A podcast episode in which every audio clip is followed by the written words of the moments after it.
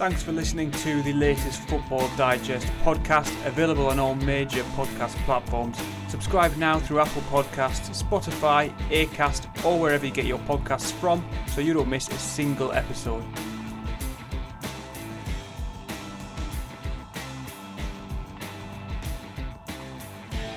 Good morning, welcome, and a very happy new year, belatedly so, um, from all of us at the uh, Football Digest um, podcast. Thanks so much for joining us, and it's delighted that we're a, a, a tremendous trio this morning rather than a fabulous foursome.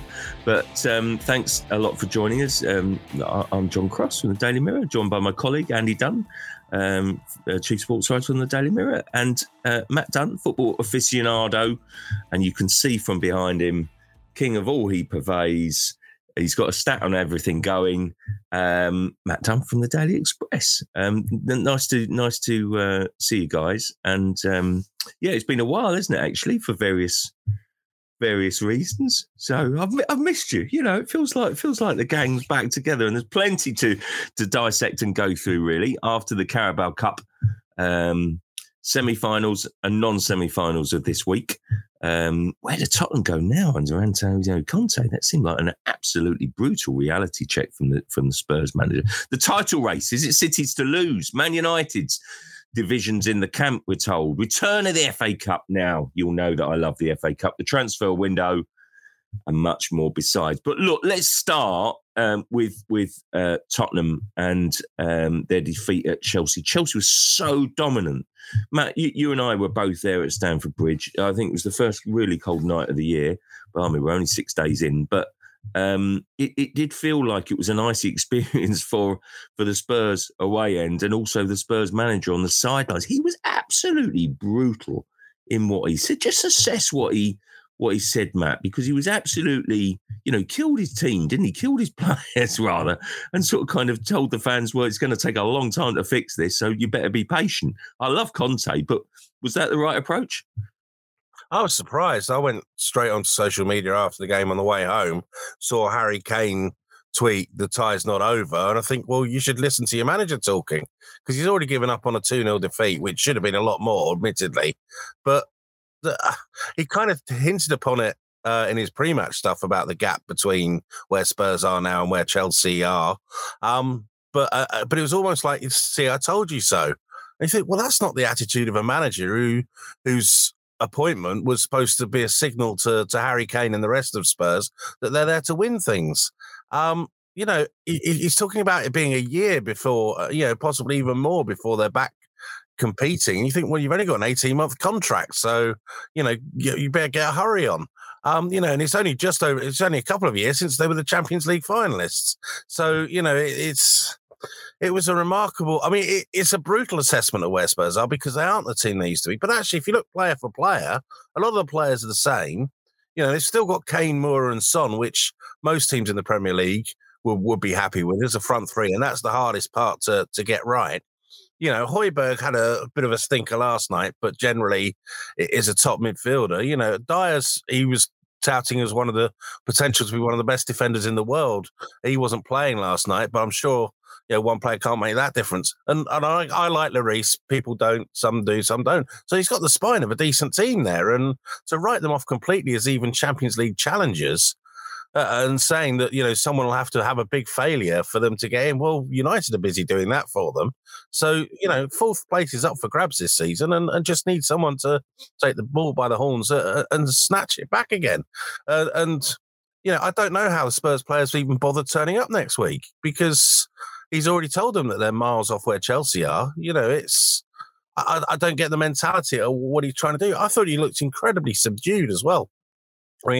And Zebedee would look subdued next to Thomas Tuchel, perhaps, but but even so, Conte just didn't seem to have the fight in him, and that's really strange for him. Yeah, absolutely, Matt. I'm with you in the Hugo Lloris camp.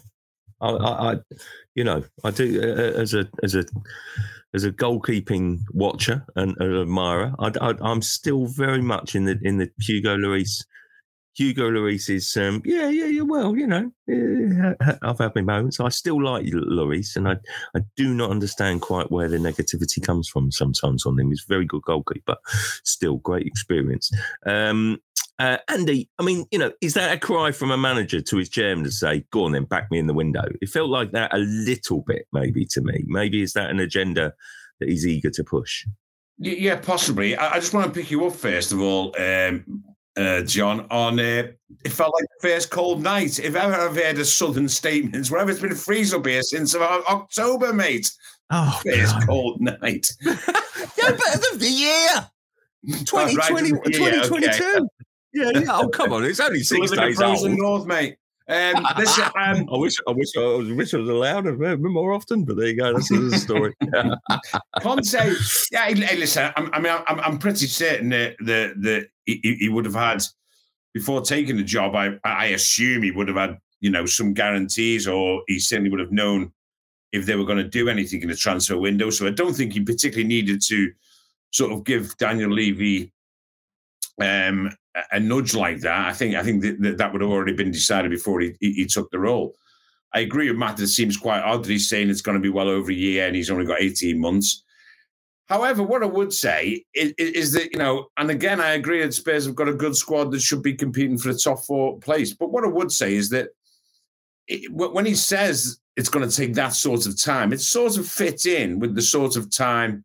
It can be a bit tiresome when managers come in and say, oh, you know, they're clearly they're clearly getting excuses in first by saying it's going to take, uh, you know, it's a long term job, etc., etc. I understand that, but on on on on the other side of that, these managers such as Conte, the elite managers, look how long it really took, you know, um, Jurgen Klopp to establish exactly the way he wanted Liverpool playing. You know, it was a fair old time. You know, it, it, it was it was over a year for him to do that. Even to a certain extent, look at look at Guardiola at Manchester City. You know, arguably without doubt the best manager, well, in, in best club manager in the world as far as I'm concerned. But you know, it took him. He didn't win anything in his first year at Manchester City. It took him a year to establish exactly the way he wanted to play. Now, it might take Conte that, which is again ironic that he's got this 18 month deal. So I do get I do get the theory that managers such as Conte, Klopp, Guardiola to a certain extent. You, know, it didn't take Tuchel that long, but then Tuchel had a better squad than than Conte's got as, as disposable at Spurs. So I would give him that. I mean, I, th- I think it, it, it's probably always going to be a little bit. He might have always been a little bit subdued going back to Chelsea last night, anyway. You know, just the circumstances of the return. So I would, I would excuse him.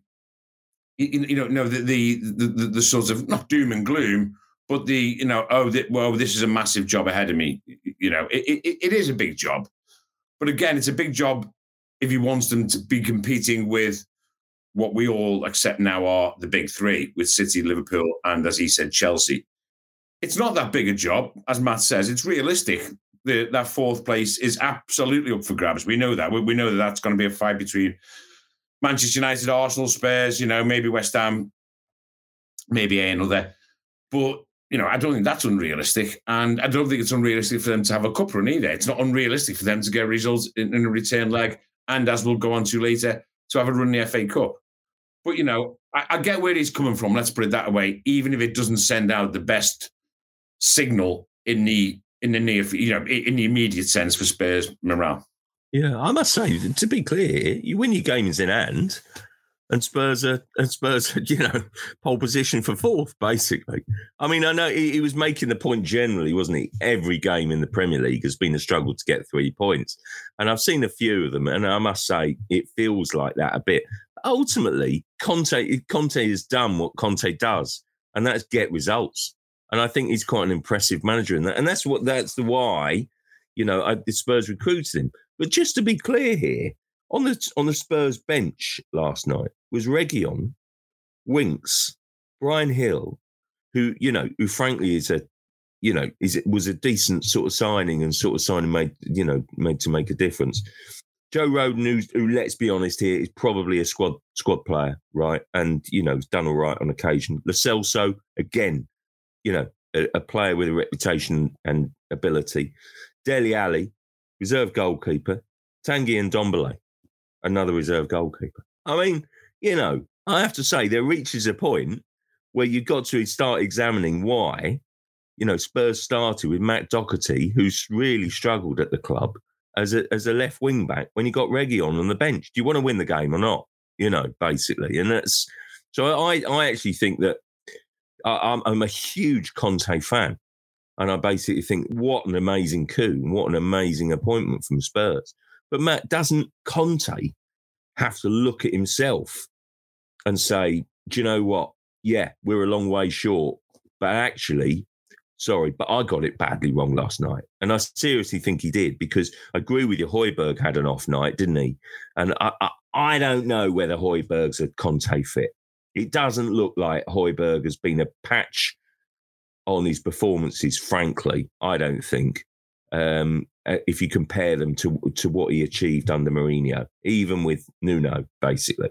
And I don't, you know, sorry, but let's see. I think maybe it's exposing Højbjerg a, a, little bit. Højbjerg is a good shield, but is he a good kind of good both ways midfielder? I, I just think, didn't you think that Conte got it wrong as well last? Yeah, I think well, he certainly didn't respond to the four at the back that Chelsea came up with until half time, by which time it was too late. Um, it was clear they were being overrun in mid, midfield early on um, and, and, also being forced wide, which they don't like, like to be. And so tactically, he wasn't there. It's like I say though, his, his body language was wrong on the touchline. I just, I think he was having, he was having an off day.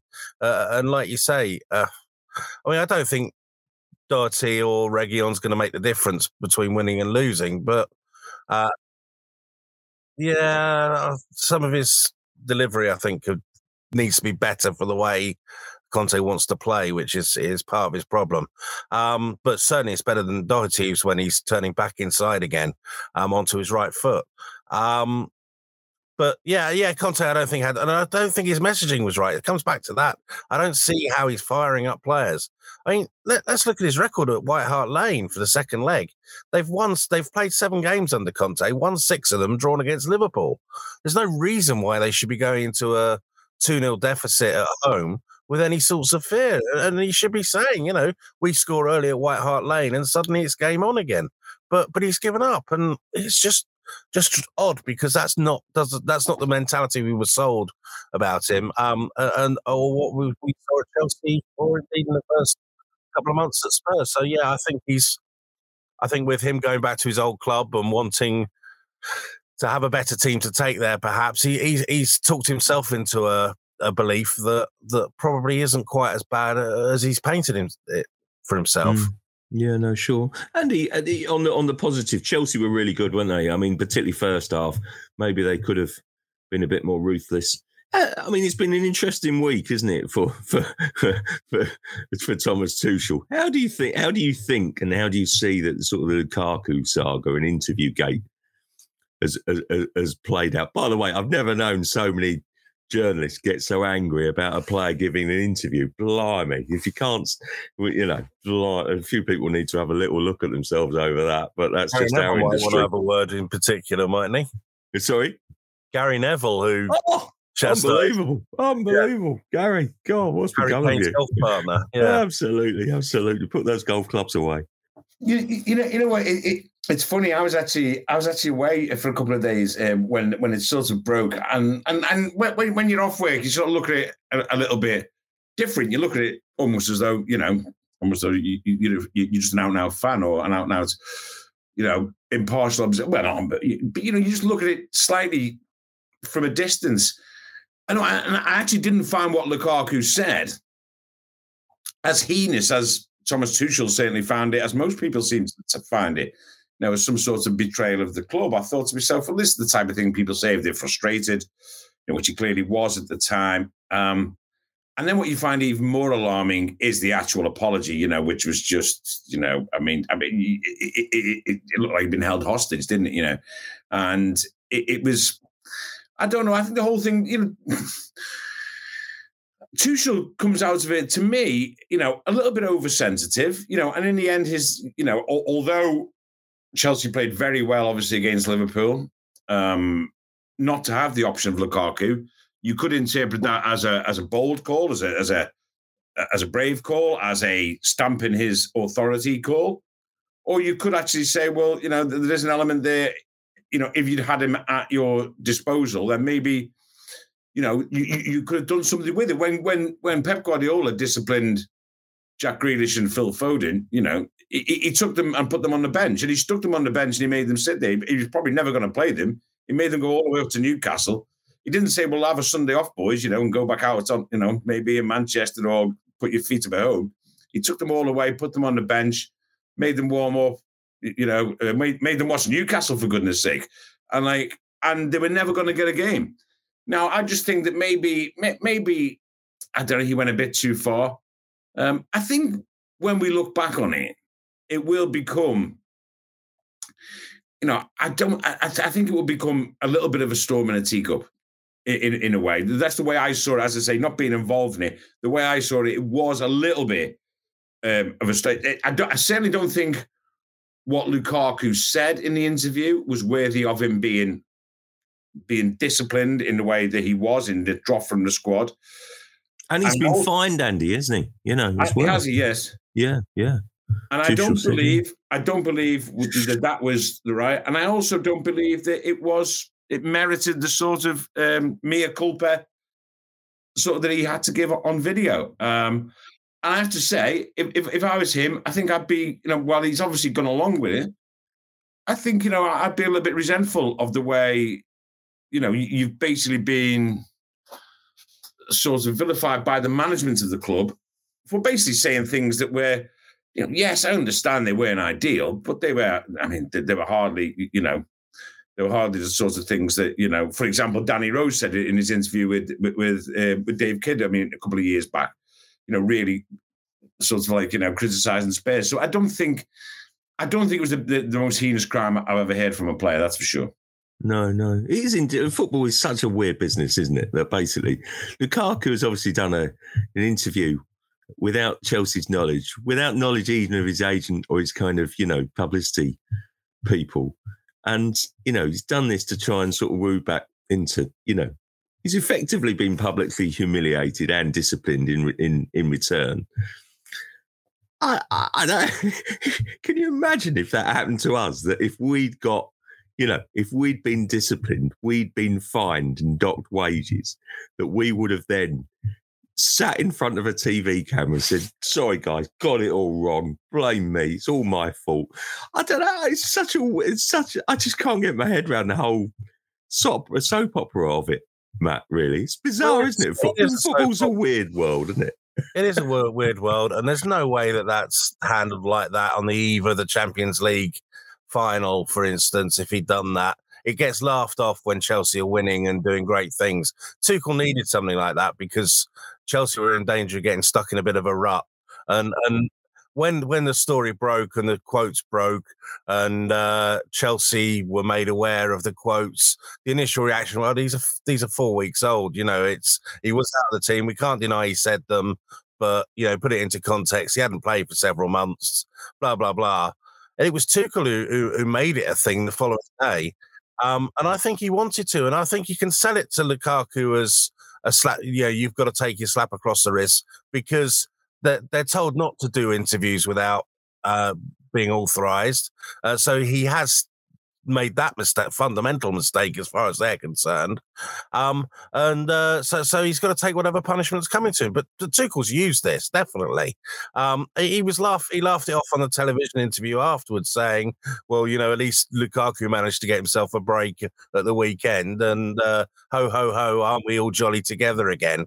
Uh, and, he, and he's, he's served his purpose because he's taken their biggest name uh, and shown he's bigger uh, and I think the one thing that was lacking a little bit from Tuchel's armory was the sense that he is sort of the alpha male in that setup, uh, uh and that he is able to assert himself because he hasn't had to. All the time they're winning, it's all we're all jolly boys together, and you know it's a great team spirit. This is the first test of his management sort of style, uh, and he's felt that he wanted a scapegoat, and uh, and he and he's leapt upon this opportunity. And I think you'll see a lot of love towards Lukaku in the coming weeks as he tries to redress the balance and uh, and usher him back into to the fold a bit again, having served his purpose. So as long as Lukaku buys into that and sees that, I mean, we all know of managers who've used friendly players and players that that they can really give a rollicking to because they've wanted to give a rollicking to a senior player in front of the rest of the dressing room. And I think that's the message, isn't it? It's come on, we're all in this together. You don't start talking out of turn. Uh, and that's the message he wants to put around to the whole squad, not just Lukaku. Uh, and uh, and I'm sure he's explained that to Lukaku, saying, "Yeah, it might seem a bit harsh, but you know you've got to set an example and all the rest of it."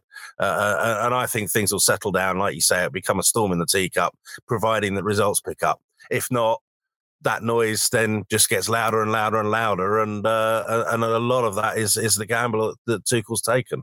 Yeah, absolutely. Listen, we're only talking about one semi final because we lost the other one, um, Arsenal Liverpool.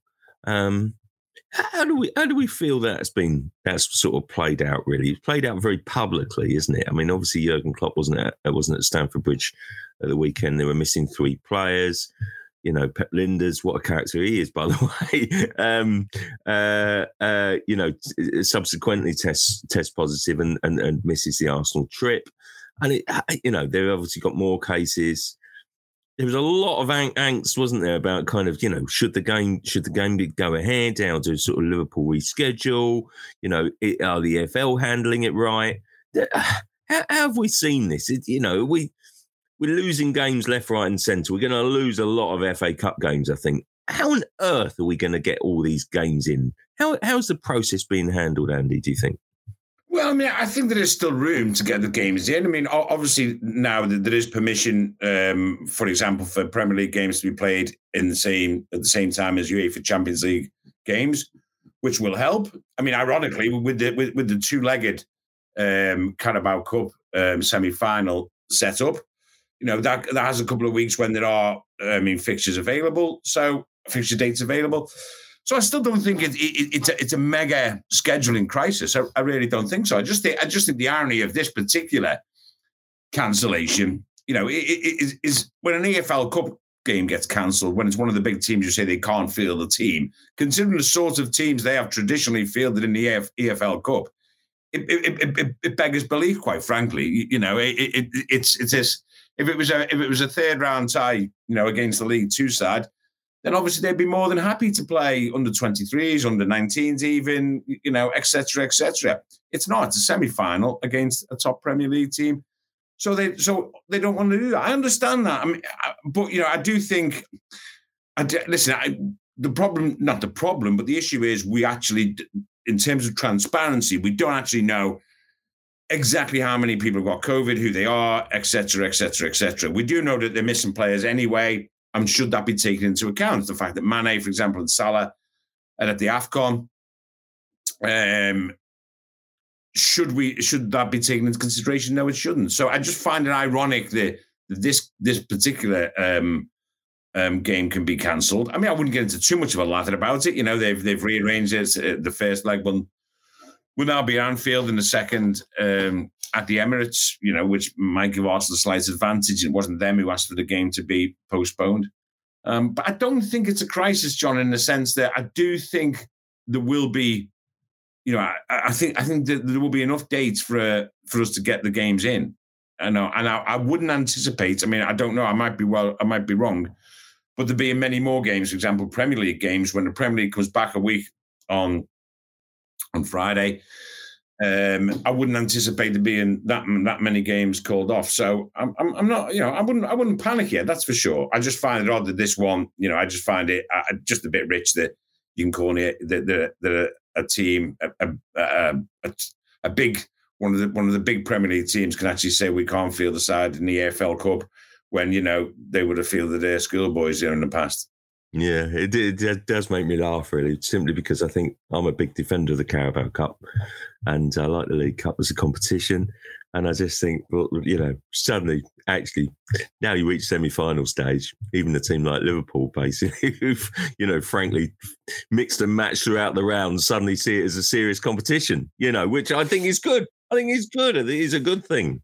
Well, the word is an interesting one that you use there, Andy, because the whole the word rich that you use there is an interesting one because ultimately behind it all, as is always the case these days, there's money.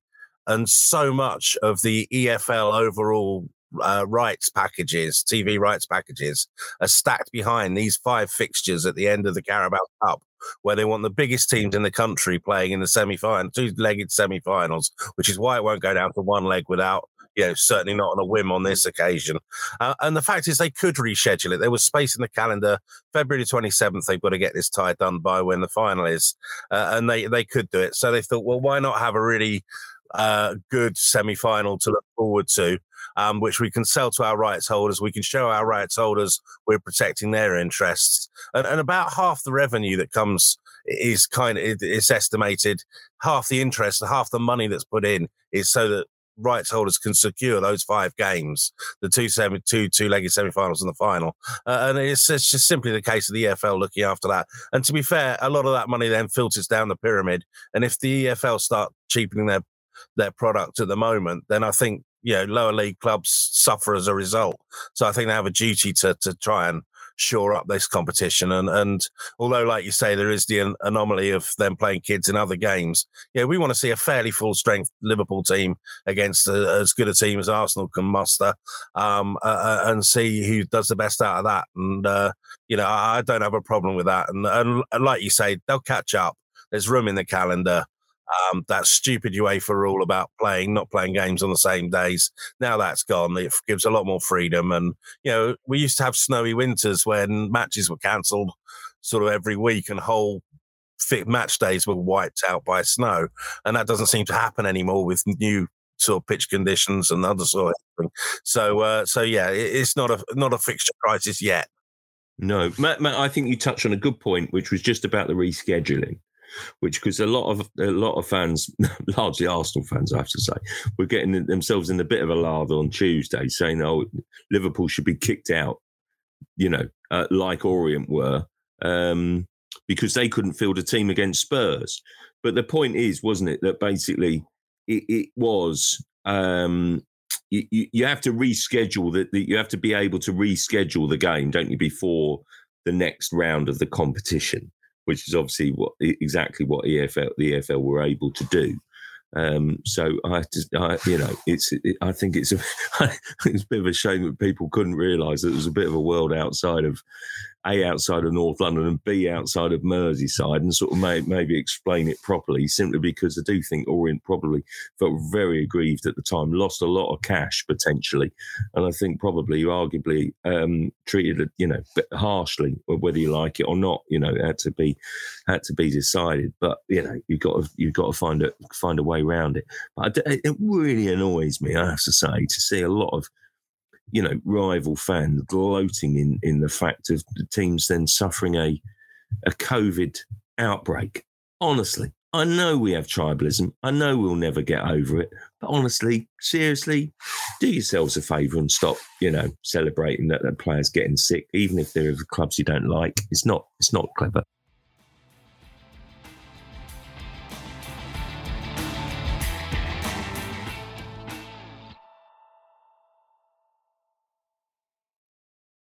Title race. Um, Man City. I mean, you know, any way back, Andy? Any way back at all? I mean, it's clear, or should we just, you know, should we just um, pet the trophy now?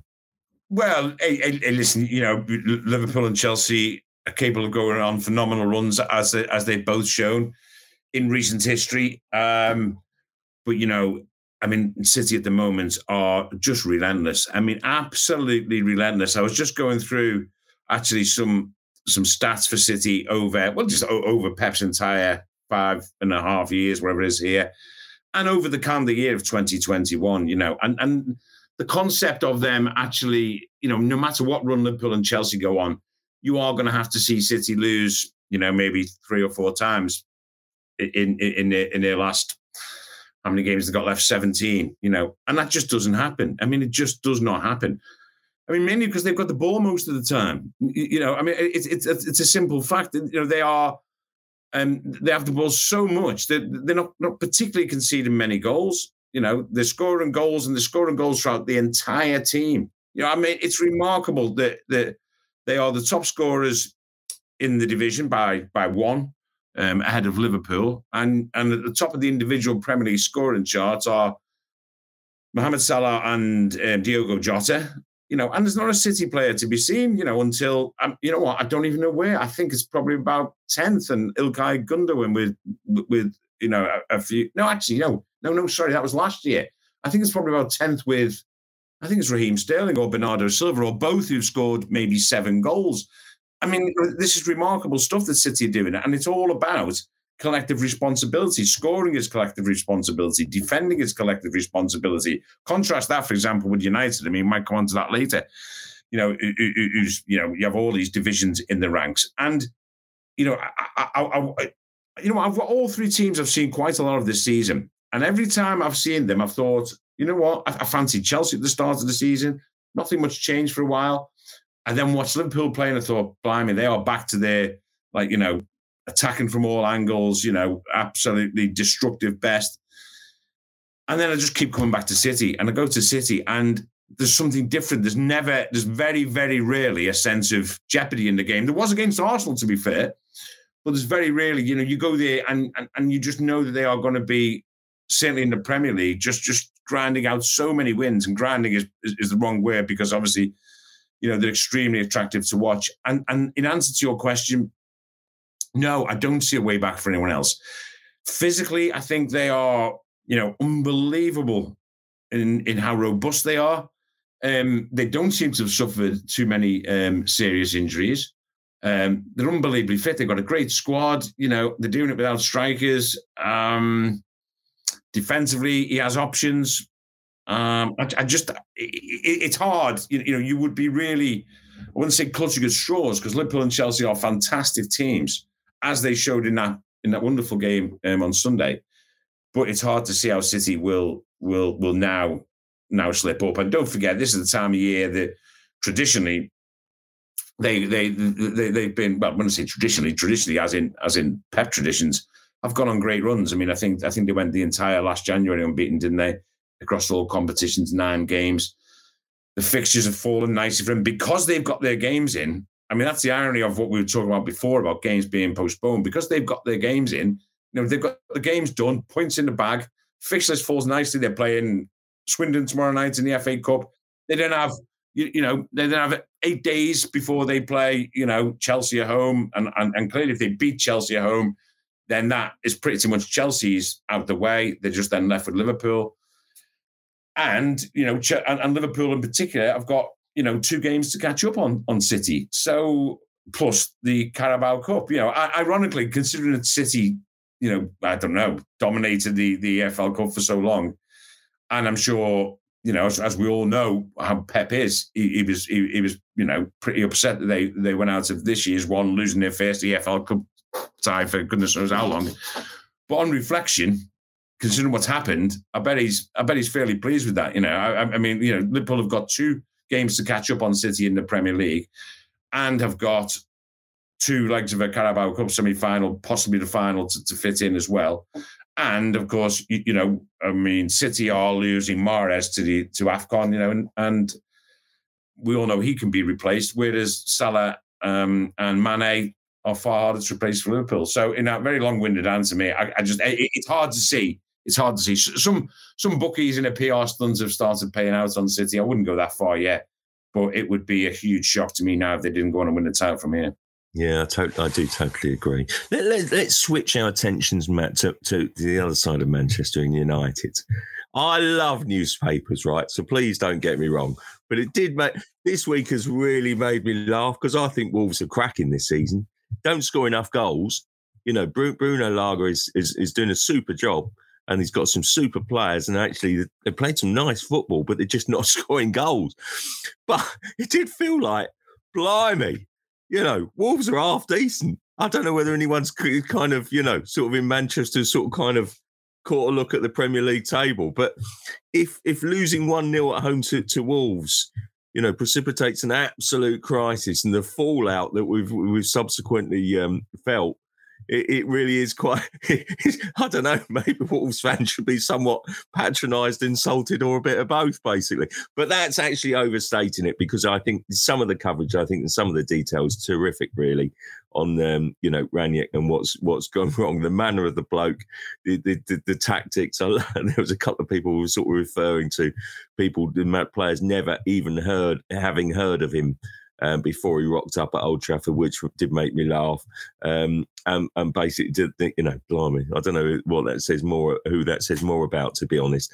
Um, but you know, what what do you make of it, Matt? I mean, you know, it felt like Rangnick was brought in to kind of solve a crisis. And it feels like in some of the fallout and some of the reporting and some of the analysis, it feels like the crisis has deepened, doesn't it? Well, it does certainly, yeah. Um, what's still lacking from United, I, I find, and when you use people like Tuchel, Conte, even, and obviously Klopp as a stick to beat them with, it's the energy. I'm not feeling any energy from from him. He comes in, he he has his great tactical master plans, all the rest of it. But what United need doing is taking up by the scruff of the neck uh, uh, and being made into a proper club again. Uh, and I, I, don't feel he's got the energy for that. He certainly hasn't got the mandate for that with this short-term contract and then disappearing upstairs. The players have been given license virtually to ignore him if he tries, you know, to try and bully them in any way. Um, so yeah, it, it was unless he came up with some tactical genius plan to to get them winning straight away. I I, I never was a big f- fan of the appointment, to be honest, because I, I didn't see what, what he was bringing to the table. Uh, and, you know, if just somebody to get them going again, uh, you know, the, some of the players are still there. You know, they're, they're good players, but when he's not, we talked about, uh, you know, Tuchel setting down a marker. When Cristiano Ronaldo is allowed to to ball out, question, you know, the the spirit and mentality of the rest of the squad publicly, uh, without any sort of rebuke, he's, he's not strong enough character to lead that dressing room, uh, and that's the problem. And it is falling apart. You know, Ronaldo has every right with everything he's done in the game to stand in that dressing room, look, you know, players in the eye, and tell them they're not good enough for United. But don't do it publicly because you know that doesn't work. You know, it's not his role to. You know, he was made captain the other night, but but essentially he's just another voice. Uh, and if the manager wants to do that, that that's a tactic he can employ but but it's just going to increase resentment, um, increase division, especially when you're the one not doing any of the running. Um, you know, it's yeah, it's a recipe for disaster, and I just don't think he's he's. I said, I said earlier, alpha male enough to to control that situation and that environment. And, and like I say, drag it by the scruff of the neck back to where they need to be. So it's no surprise, and I, am not sure my feeling is either. I think he, he can perhaps paper over a few cracks, but but you know, it just needs a whole revamp and some some energy in there. Pochettino. I, I mean, uh, you know, I mean, come on. I mean, Andy, I know you. I know. Don't worry, I'm not going to chuck pot, pot at you, Andy, because you. no, no, but but I know. I just, I just feel as if, like, uh, you know, someone I someone I speak to, I put put a great deal of faith in and store in. Basically, who's just you know in and around the game. Says, you know, Rangnick, fantastic operator, fantastic as a director of football, sports director. Some of the some of the things that you know he did in Germany, RB Leipzig, but even he was surprised uh, you know, he's a big admirer of him. He's done business with him, you know, and likes him a lot. But even he was surprised about, you know, being brought in as an interim manager, stroke coach, because he sort of said, well, he's, you know, his ideas are innovative, but innovative a few years back, you know, and it's, and he is, he, had, he's, he, he was first to say he's got a manner that will rub players up the wrong way because he's very Germanic, very, you know, very direct, very yeah, harsh and there's no airs and graces. No, no, no, no, exactly. And again, just quickly going back to City and what and what Pep's doing, you know, that that that is in essence one of United's biggest problems. You know, they're having to sort of they're being judged against standards that they're, they're they're coming nowhere near to. They're, they're being judged against standards that are embarrassing them, players and and manager and boardroom. I agree with Matt. I was extremely skeptical about the appointment. Um, well, about its nature. I mean, about the idea that you can get someone in and then say, you know, a, a, a hipster, big name in the sort of world of coaching, get him in and say, well, actually, you know, we only want you till the end of the time, but then you'll be a consultant. So what happens to the new manager who comes in who has to work under this consultant? What if he is successful? He clearly wants a job. Who the players hate, by the way, by then. I, know, I know, and the players are already not liking it. Absolutely. So, yeah, so, that, so it looks like once again they haven't got the um, the coaching appointment um, correct. But let's not forget the players in this, please. You know, and let's not, you know what? And you talk about players saying, you, you know, you know about Ronaldo um, publicly um, and what what how he's come across.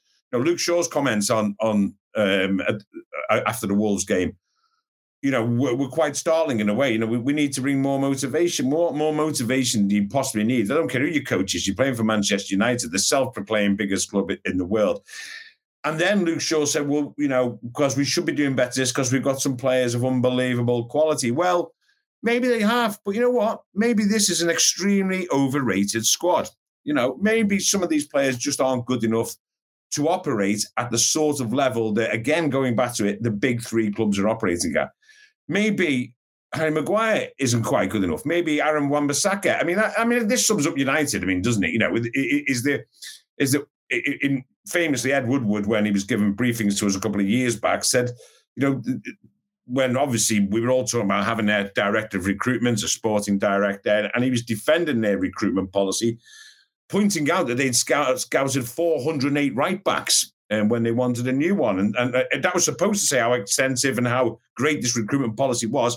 408, and they happened upon Aaron Wan-Bissaka. I mean, I mean, and, that, and that's it in a nutshell, their recruitment policy. So players like that, Wan-Bissaka, Maguire, are they good enough?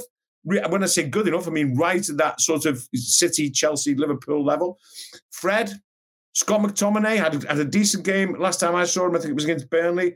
But you know, I, I mean, is, is he getting into City side? Is he getting into Liverpool side? Is he getting into Chelsea side? Fred McTominay, one percent. You know, and you also can't account um, for how some of the players, and they must take personal responsibility, how their form has just fallen off a cliff. And again, I, I, I include, I'm not picking on him at all, but I include Maguire and Wan-Bissaka in that. I also include Marcus Rashford, Jadon Sancho. You know, I, I, is Cavani really what what he was in the past? You know, he's not going to get any better. Ditto Ronaldo. So when everyone says, you know, well, actually, United have got this squad of unbelievable talents. Is it really? I mean, is it really? Uh, uh, to me, no. I'm, not looking at their players. I'm not looking at, at any of the again going back to the big three and them particularly being envious of well, pretty much anyone in that squad. You know, I don't think particularly if you put. I mean, it's funny. You know, you, are reading the papers about how how like you know, eleven players, twelve players. The last thing I saw there, one one newspaper was saying 17 players want to leave Old Trafford. Well, you know, you'd, you'd sort of you'd rush them on the way, wouldn't you? You book them a taxi. You know, you'd, you'd walk them to whatever clubs they wanted to go to, because there isn't enough quality there. And I do think away from the managerial side of it, that is an issue where the players have to look at themselves. And Matt talks about energy. And I'll tell you what I noticed about it as well is that energy wise, players physically, to me, they look half a yard off the very, very, very top level. You know, I mean, Wolves knocked around them without any particular problem. And I know Wolves are a good side, John. I agree with that, by the way, because I saw Wolves actually get beat by United at uh, Molineux in the season. By yes, yes, we were both there, weren't we? Uh, yes, Wolves dominated that game, you know, if you remember. And it was exactly the same story when Spurs beat Wolves during the season as well. Wolves, well, obviously, I mean, they've only scored, what is it? I don't know, 13, 14 goals. It's crazy. Season. Few goals. It's crazy. But going back to United, so you've got so many players there who, who I think someone said, you know, need to look at themselves in the mirror.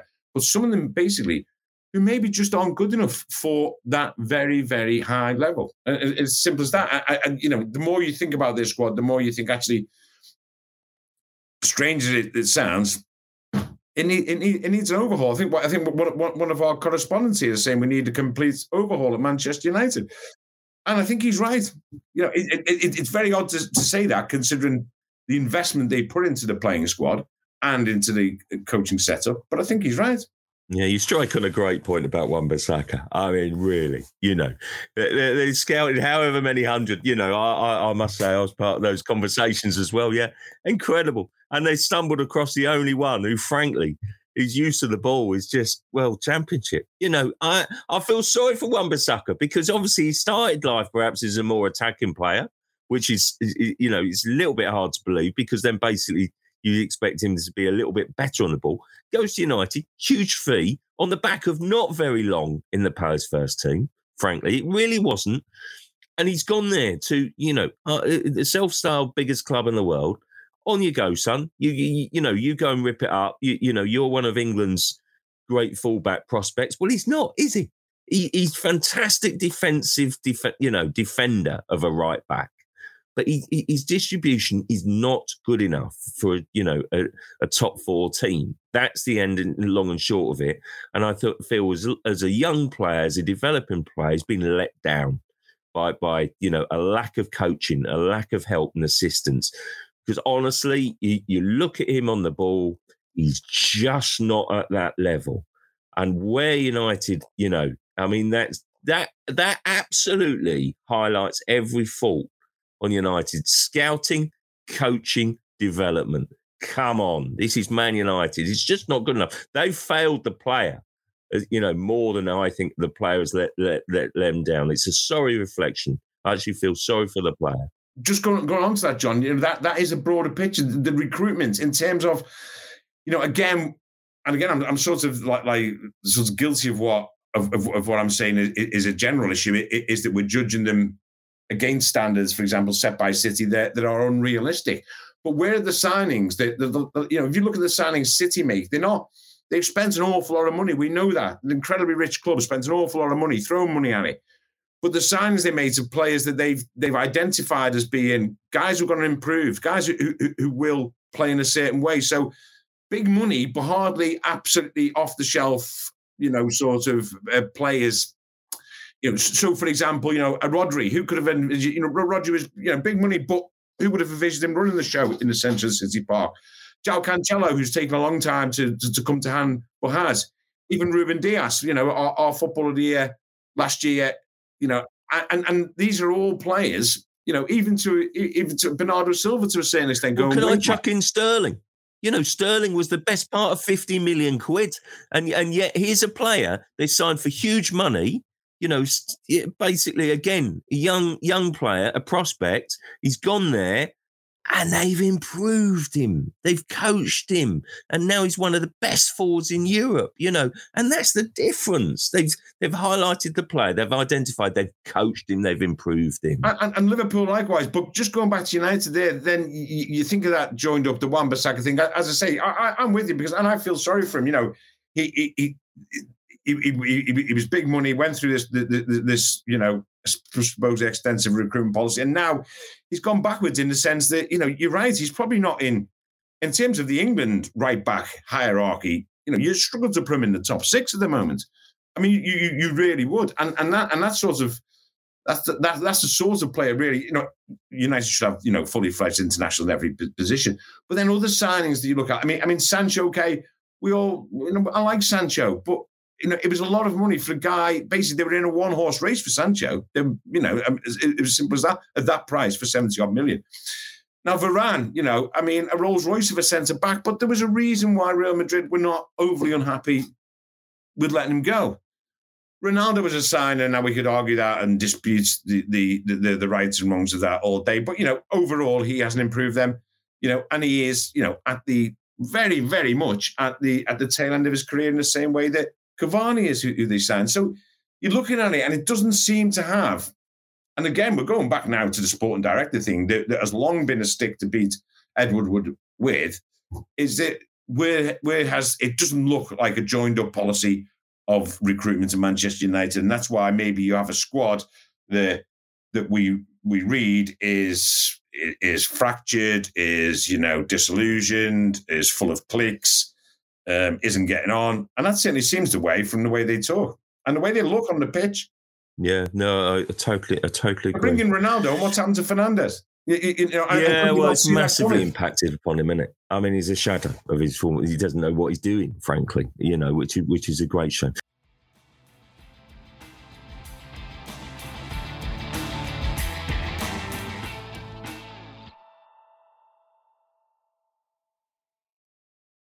Let's turn our attentions to the wonderful, glorious, magnificent, magical FA Cup. Because I love the FA Cup, if you didn't know already. Um, and listen, it, it uh, you know, it's great to have fans back. It's great to have the sort of third round weekend one of my favourite, if not my favourite, you know, very favourite sort of uh, weekends of the, of, of the, football calendar of the football season um, this weekend. Sadly, Matt, I'm not sure that there's too many wonderful sort of eye-catching ties. Is Man City really going to slip up at Swindon? You know what? What can you see? Can you see Hull Everton? Sort of maybe you know Rafa's in a bit of trouble there. Maybe sort of thing. Could that be a sort of a banana skin?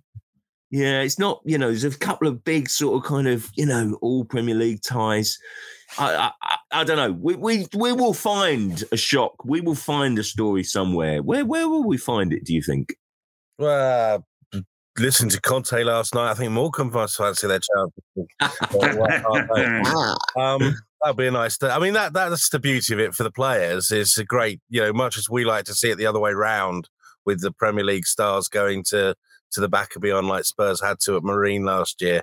Um, you know, it's a great day out for them to pl- to play in that stadium, and and that's part of the magic of the third round. But I agree, it's not that inspiring a draw but but something's going to happen somewhere, and it'll uh, literally be where you least expect it. So yeah, I'm at that Spurs Morecambe game. Yeah, it could be there. You know, it's you yeah, not beyond the realms. Um, so so now it's just looking forward to it. It's a it's a nice break from the Premier League. We we can uh, you know just enjoy football again for his one of the great weekends of the sporting calendar, isn't it? The, the third round weekend. So uh, yeah, and some of the FA Cup features. Love the FA Cup features. You know. Yeah, yeah, absolutely. Yeah, we've all done those over the years. Various, um, you know, firemen and whatever that are getting to play against England players and all the rest of it. It's it's it's a fantastic day for football. It's what it's what it's the greatest cup competition in the world. Um, uh, and, and has its own particular magic. So uh, so yes, but uh, yeah, I, am yeah looking forward to it. I'm a traditionalist, right? I, I, and even I think, right, that maybe what might, might might make it particularly spicy this season is the lack of um, third and fourth round replays to join with the rest of the competition straight to pens. And it's basically, you know, and did you like that? Are we going to see more shocks of because of that? Yeah, absolutely, we are. I mean, you know, listen. First of all, we might not see as many shocks I mean, full stop. Because one, without without sort of like downplaying the, you know the, the romantic nature of the cup, which I love, I, am a little bit disappointed that there aren't um, any many more um, minnows in this at this stage of the competition. There's, there's not enough really. You, you forget, for example, uh, you forget how how far down the relatively far down the football pyramid Marine were and are, in fact. You know, um, um, you look at the I, I, can't remember, but I think it's the seventh or eighth step down. We're not getting that because you know what, what, one of the one of the drip downs of, of the Premier League being so strong is you get better players going down the pyramid, down the leagues, and and and so so generally now there aren't as many upsets in the first and second round, um, which is a shame. You know, it's a shame that we're not going to get the stories of you know out and out part timers in the third round. However, I think I, I think you're right. You know, I, I think the I think you get the lower league teams going to going to the big teams now. I mean, and, and is that I know there's always the incentive of getting a draw and taking them back to your place, or vice versa if you're at home. But now there's the incentive of getting into a, a penalty shootout, you know, and you know, as the as the old adage goes, you know, you, are talking lottery time there. So, so yeah, I do think, for example, someone like Morecambe, you know, or a, or a decent team would would, for example, it'll be a great day for them at, at the Tottenham Hotspur Stadium. Who've Chelsea got? They got is it Chesterfield? No, I, can't remember. They've got one of the lower league teams. It might be Chesterfield. I'm not sure, but you know, and, these teams can go there. I think, well, if, we can, you know, hold out against what is, you know, probably going to be um, a Premier League teams are going to make some changes um, if they if they've got enough players. Um, so yeah, I, I, think I think the no replays thing had to come in. You know, and I think it's yeah, I, think, I think it's ideal. I think it's ideal for drama. Um, and I think particularly now, considering the time that we're having in terms of COVID, then it's practical as, as well. Yeah, just just very quickly, I just want to touch on the transfer window before we get your FA Cup memories. But I mean, uh, I'm not sure we're going to get a massively exciting transfer window from everything that I hear. Kieran Trippier to, to Newcastle for 12 million, I think is a great bit of business, by the way, bearing in mind United couldn't land him for 30 in the summer. Um, it's, it, you know, so that that's catching the eye. I'm surprised that Arsenal were sort of going to allow Ainsley Maitland-Niles just because it leaves them short in January in midfield to go into Roma. But I applaud the player for wanting to try something new and play, you know, abroad. L- love the fact that, and Aaron Ramsey, Aaron Ramsey's, you know, clearly available from Juventus. What a signing that could be for someone. And then, and then Gerrard clearly eyeing up a reunion with Philippe Coutinho at, at Villa. I mean, I do think that could be exciting for Villa fans. Any any any ones that sort of kind of catch your eye? Are those sort of kind of viable? Are, are those the most exciting ones that we're going to get? They are. I think. I think. I think what's interesting. I think uh, as as we probably could have predicted, could have predicted. You know, Newcastle United is going to be the most interesting scenario. In, they're going to sign a whole back four. Sorry, I think they're going to sign a whole new back four. I really do. Yeah, well, I mean, obviously, the suggestion, is, know? the suggestion is that obviously, um, as as players occasionally do, Lucas Digne at Everton has fallen out with Rafa, and there's a suggestion there, you know, that the the, the Newcastle are, are, are in for him to well to answer mm. Trippier on, on the other side. Um, I'm just not sure that the player himself, who, who I, I certainly know from maybe about you know, 12 months ago, um, I think Digne was was thinking that he would leave Everton and go to one of the one of Europe's elite clubs, maybe even one of the big three here. That didn't work out. That didn't come to pass, but it, it's clearly an indication of how highly he rates himself. So I'm not sure, even though the money would be great, he'd be um, he'd, he'd be dashing up to Newcastle. But I think the, clearly they will be, you know, yes, they will they will be absolutely the, the biggest players uh, in in the market. Everton have gone, you know, nice and early with a couple of players, you know, and I think you could see see more there. Um, he desperately needs to, obviously. Patterson's um, a good player. Sorry? Patterson's a good player. He looks a good player, you know. I mean, he's limited first team experience. I, I, he, he, looks a good player, and, you know, you don't want to sort of like, you know, just basically characterize him, but he does look, you know, a, a, a typical with, with, the typical determination, passion um, of, of, of, a Scottish player. So yeah, he's good. Um, whether or not any of the big big teams will um, will will will make any moves, I'm not sure. You know, for everything that Rangnick says, you know, if, if he can get a couple out, maybe maybe he'll try and get a couple in.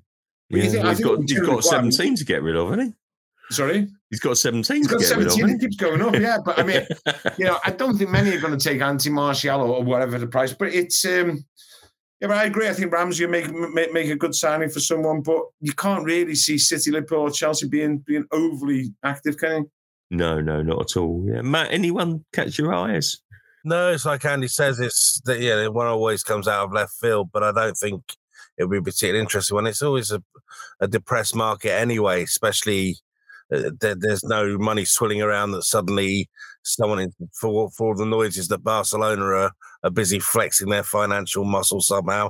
Uh, I, I, it often takes a, a, trigger signing, doesn't it, to, to pick a few off and uh, in sort of like dominoes. And I've got no sense that, that the big clubs are, are looking to do that. I mean, even Spurs, who arguably are ones that that might do, you know, might be looking to invest. Even Conte's playing that down. So, uh, so no, I think it might be quite a quiet one. But like you say, Newcastle with most, uh, uh, you know, they want to make sure they're in the Premier League next season. So they they might be speculating a few of those uh, uh, million millions of pounds that they've got just to to try and make sure that they creep over the line. Yeah, absolutely. The um, yeah, it, it, does make me laugh. The Barcelona soap opera. I mean, blimey, this is a team that you know had to get rid of the best player in the world because uh, they couldn't basically fit him into the wage structure, and you know couldn't then sign a couple of big, you know, register a couple of new signings because they didn't have the uh, have the finance to do it. I mean, come on, you know, to people, please consider when you're right when you're writing about Barcelona. It goes with a big caveat. Thank you. Um, um, but it, let, us finish on FA Cup memories. So listen, I, I, will I'll let you go first, Matt. But I, I just it did amuse me this week to see various people sort of on this day. I think it was, was it yesterday or the day before, uh, recalling that sort of what was it, um, 30, 31 years ago now, sort of the uh, Arsenal losing at Wrexham 2 1. Uh, Mickey Thomas is, you know, famous free kick. Arsenal were in the middle, I think, of two two uh, title winning seasons. It wasn't it wasn't a great day that that day. They even took the lead. But as Alan Smith, you know, amazing striker, top scorer in both title winning seasons sort of did tweet and sort of jog my memory. Basically, not only did they lose at Wrexham, the coach broke down on the way home, which I just thought capped it off was a great FA Cup story. But Matt, what's your favourite? Well, I think we all like it, don't we, when Premier League stars are taken out of their comfort zones. Uh, uh, and I, I, was recalling this morning, I don't think I've ever seen anyone look more uncomfortable than when uh, Robinho uh, had to go to Scunthorpe in his very last game for Manchester City. Um, I've never seen right by the press room there. It, it, the, the players get off the bus and walk through to their changing rooms. And I've never seen anyone wearing more knitwear as, as they got off the bus than him. Um, he I just was in the midst of agreeing his um, move to Santos on loan. Uh, so that was in the offing, but he, would only started three games all year. I think in the last game was against Everton. He'd come on as a sub and then been substituted himself. He was so miserable that day.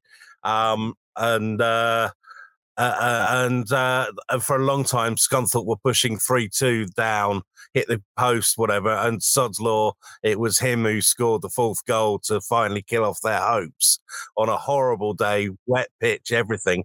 And speaking of uh, transport disasters afterwards, we were there writing up. I was one of the last ones to leave. Uh, got back to the overflow car park which was a grass field when we arrived and was now about four inches of mud. Got there and there was a slight up ramp on the way out, uh, and the car wasn't having it because everyone else had left and churned it up.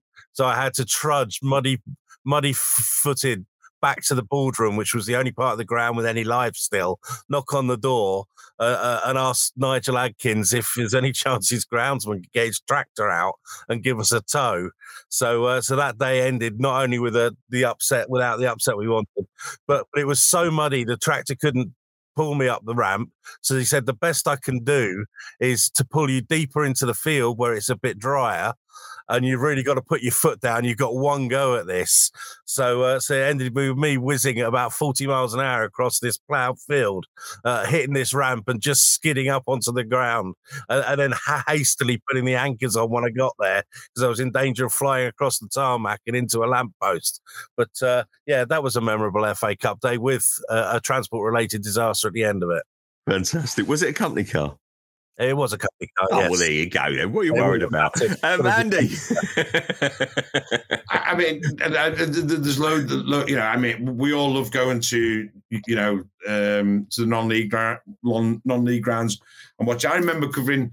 Um, do you remember Chasetown's run to the third round? Um, and probably 2008, and a great coach uh, when I say great coach, I'm, I'm struggling to remember his name. I think it was Charlie Blakemore. I think his his name was a lovely fella, absolutely. And, and they were they were eighth tier. I mean, absolute maximum, maybe even ninth tier, but I think eighth tier.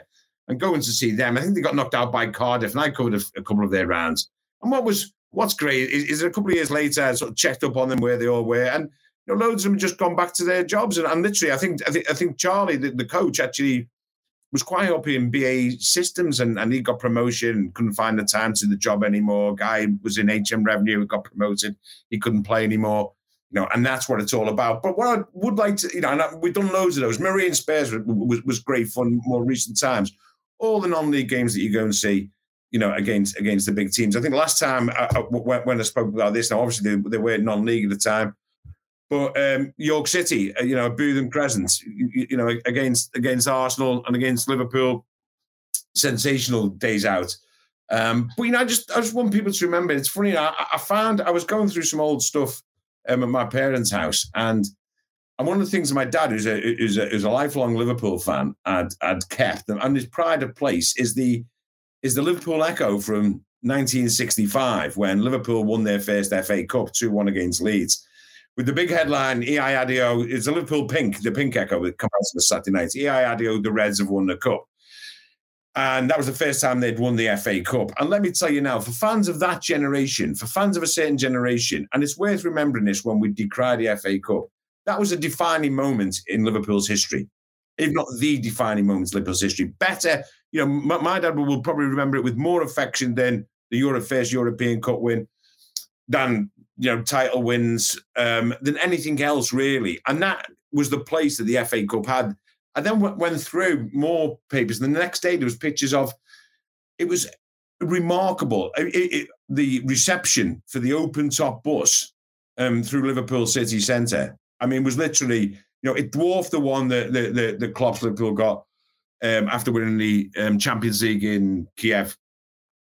Was it Kiev? Yeah, was it? Uh, uh, but and I just thought to myself then, this was the sort of what the FA Cup was, and and in a way still should be. You know, and, and if other clubs looked at it like that, it, it, and I just thought, you know, I sort of missed that um, that idea that as much as as we, you know, like it, as much as you know, so many people do, you know, it's worth remembering the place that it's got in, in, in football history. And as I say, you ask any Liverpool fan of a certain vintage, what was their the finest day? They'll say 65 FA Cup FA Cup final. Yeah, absolutely. Yeah, Madrid, wasn't it? Madrid, Madrid, not Kiev. Oh yes, yes, they've got yes, beat by yeah. got beaten. Otherwise, I'll have someone on. um, but no, no, no, no, they, yeah, of course they got beat. But no, by, no, no, sure, no, sure. Of, um, no, it's I, you know, I, I, I, do, I do love, I do love the FA Cup, and it retains it retains the magic as, as far as I can see, and I, I particularly love the sort of the, you know, the, the the papers on the Saturday morning of the FA Cup third round weekend because I think we get some cracking features, you know, fantastic sort of because it's not just about the top four, it's not about just the top six and the Premier League. That that dominates every other weekend, and rightly so because the Premier League is fabulous and we love it. But I do think it's it's it's one week it's one weekend in the calendar where I think, you know, and I, I do get a bit disappointed in sometimes the TV companies showing a lack of you know imagination all Premier League guys. Who cares? You know. Well, well, well, exactly. You know, I mean, yes. Look at what, what's on this weekend. You know, culminating in, in Manchester United versus Aston Villa on on, on Monday night. I mean, I, I, we can't remember last time Man United win on. I agree. The other thing, just quickly though, the other thing, it it's amazing. I agree. All these stories are great from from from from the lower leagues t- teams and non-league teams. But now, of course, in this day and age, they all try and imitate, you know, the, the, bigger teams. So, so my local team here, like you know, uh, uh, uh, in the seventh tier, whatever, like you know, so they've got a sports psychologist, a nutritionist. I mean, nutritionists. I mean, nutritionists used to you know, take them to McDonald's or like you know, or pour a pint of bitter. It's like you know.